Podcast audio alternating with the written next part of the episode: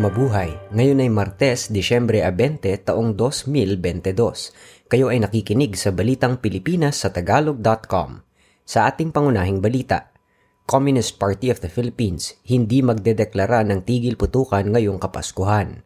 Tatlong milyong metriko toneladang bigas, kakailanganing angkatin ng Pilipinas sa susunod na taon. Glutathione, hindi lang pampaputi, pampataas pa ng hangaring magsumikap.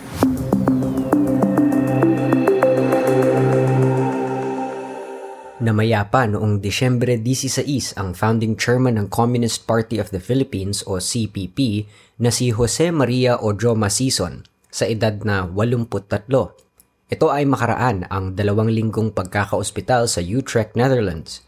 Ang mga labi ni Sison ay susunugin sa Netherlands sa Disyembre 27, subalit wala pang balita kung iuuwi ito sa Pilipinas. Simula noong 1988, namumuhay na sa sadyang pagpapatapon sa Netherlands si Sison. Samantala, sinabi ng CPP na hindi sila magdedeklara ng tigil putukan ngayong Kapaskuhan sa kabila ng kamatayan ng kanilang founding chairman. Sinabi ng CPP na walang dahilan para magdeklara ng tigil putukan dahil patuloy na nagpapadala ng mga sundalo ang Armed Forces of the Philippines.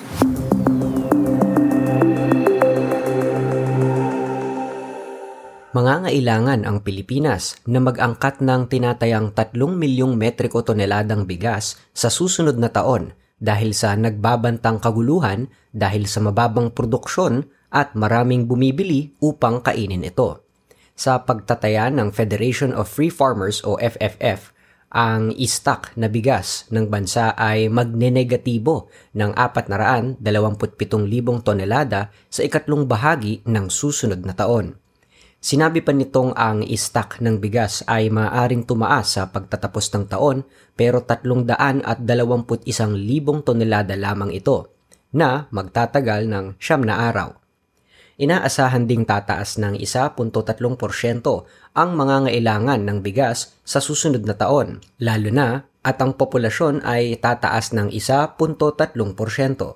Sa data ng Bureau of Plant Industry noong Disyembre 8, ang bansa ay nakapag-angkat na ng 3,500,000 at 40,000 metriko tonelada ng bigas. Tumaas ng 27.79% mula noong taong 2021. Kabilang sa mga bansang inangkatan ng bigas ang China, India, Japan, Myanmar, Pakistan, Singapore, Spain, Thailand at Vietnam.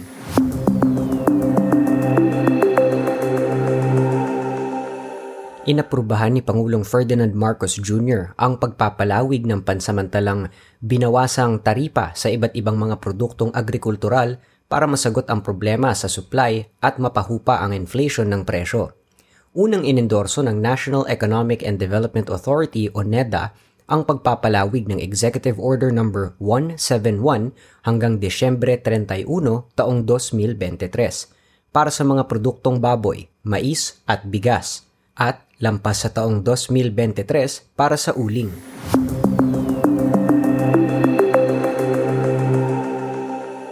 Inakyat ng World Bank o WB ang pagtataya nito sa paglago ng ekonomiya ng Pilipinas ngayong taong 2022. Sa inilabas na Philippine Economic Update, sinabi ng WB na inaasahang lalago ang ekonomiya ng 7.2% ngayong taon. Una rito, Inilagay ng WB sa 6 at kalahating porsyento lamang ang tinatayang paglago noong Setyembre. Gayunman, dahil sa tumataas na presyo ng mga bilihin na inaasahang maghihinay-hinay lamang sa taong 2023 at dahil nararamdaman na ang epekto ng kapalit ng mataas na pagbabayad ng inutang ng bansa, maaring bumagal sa average na 5.7% ang paglago sa susunod na taon Samantala, ang palitan ng dolyar sa piso ay nagsara sa 55 piso at 41 sentimo kontra dolyar noong Disyembre 19. Target ng Department of Health o DOH na makakuha ng mga bivalent na bakuna laban sa COVID-19 at maibigay ito sa publiko sa unang bahagi ng susunod na taon. Ang bivalent na bakuna ay uri ng bakuna na tumatarget sa partikular ng variant ng COVID-19 tulad ng mas nakakahawang Omicron.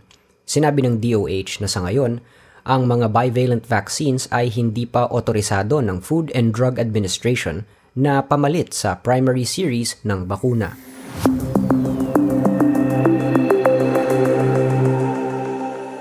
Tatlong Pilipino ang hindi makalabas ng Peru makaraan ang malawakang protesta, makaraan ang pagkakatanggal sa dating presidenteng si Jose Pedro Castillo Terrones. Ang dalawa sa mga na-stranded ay turista, samantalang ang isa ay kapitan ng barko. Binabantayan din ang kondisyon ng may isandaan at anim na pong Pilipinong nagtatrabaho at naninirahan sa Peru. Si Castillo ay inaresto nitong Disyembre, makaraang inanunsyo niya ang planong luluwasin ang Kongreso ng bansa na nagpapatalsik sa kanya. Makaraan ang pag-aresto sa dating Pangulo, may mga nagprotesta sa kanya na naglagay ng mga harang, nanunog ng mga gusali at sumugod sa mga paliparan. Humigit kumulang sa 28 na ang namatay sa kaguluhan.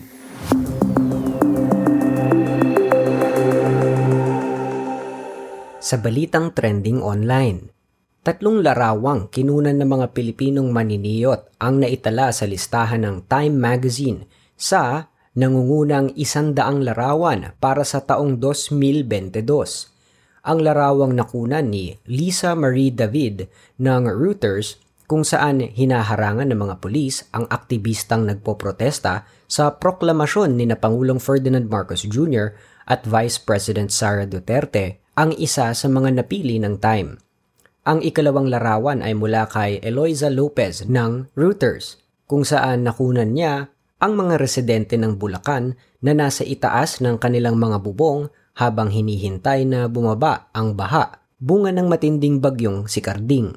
Ang larawan ni Noel Celis ng Agence France Press, Getty Images, kung saan nakunan niya na magkakasama sina Chinese President Xi Jinping, Chinese Premier Li Keqiang at dating Chinese President Hu Jintao sa seremonya ng pagsasara sa ikadalawampung kongreso ng Communist Party ng China sa Beijing ay napili rin ng Time.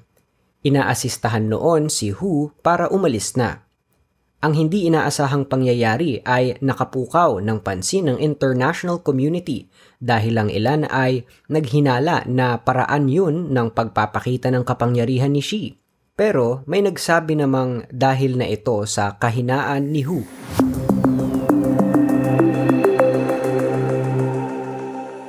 Sa palakasan, nabawi ng Ateneo Blue Eagles ang kanilang korona makaraang patumbahin ng UP Fighting Maroons sa isinagawang best of three games sa Araneta Coliseum para makuha ang titulo sa UAAP. Nalampasan ng Blue Eagles ang malaking pagbawi ng Maroons sa ikalawang bahagi ng laro na nagtapos sa iskor na 75 sa Ateneo at 68 sa UP. Nanalo ang UP sa Game 1 at ang Ateneo ang nakakuha sa Game 2 at 3. Sa balitang showbiz, ginawaran si megastar Sharon Cuneta ng parangal na Gloria Sevilla Award sa isang seremonyang isinagawa sa Manila Hotel. Ipinangalan sa namayapang reyna ng mga pelikulang Bisaya, ang award ay bilang pagkakilala sa natatanging mga nagawa ni Cuneta bilang artista at bilang pilantropo. Ito ang pinakasentro ng hitik sa mga celebrity na Gawad Banyuhang Awards Night na nagbigay rin ng pagkilala sa mga personalidad at grupo mula sa edukasyon, negosyo, serbisyo sa gobyerno, entertainment at social media. Kabilang din sa ginawaran ng pagkilala sina Cool Ledesma at Dulce, social media influencer na si Dr. Willie Ong at iba pa. Ang bawat nagkamit ng award ay binigyan ng tropeyo at 50,000 piso para sa kanilang piniling charity.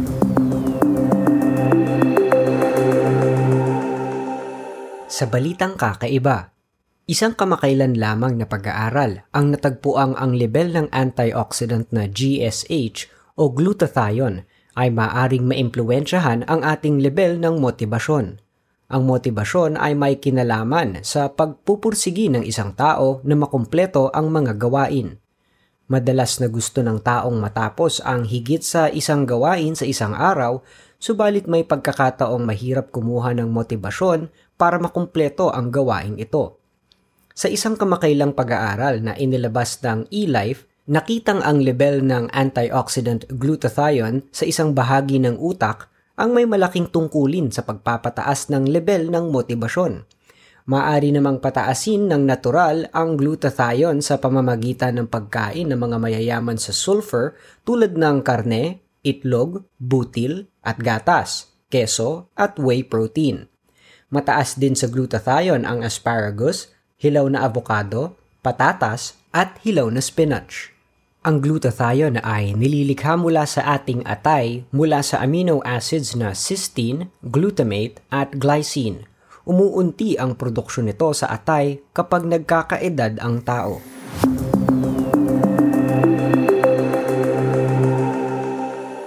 At yan ang kabuuan ng ating mga balita ngayong Disyembre 20, taong 2022 para sa tagalog.com. Basta sa balita, lagi kaming handa.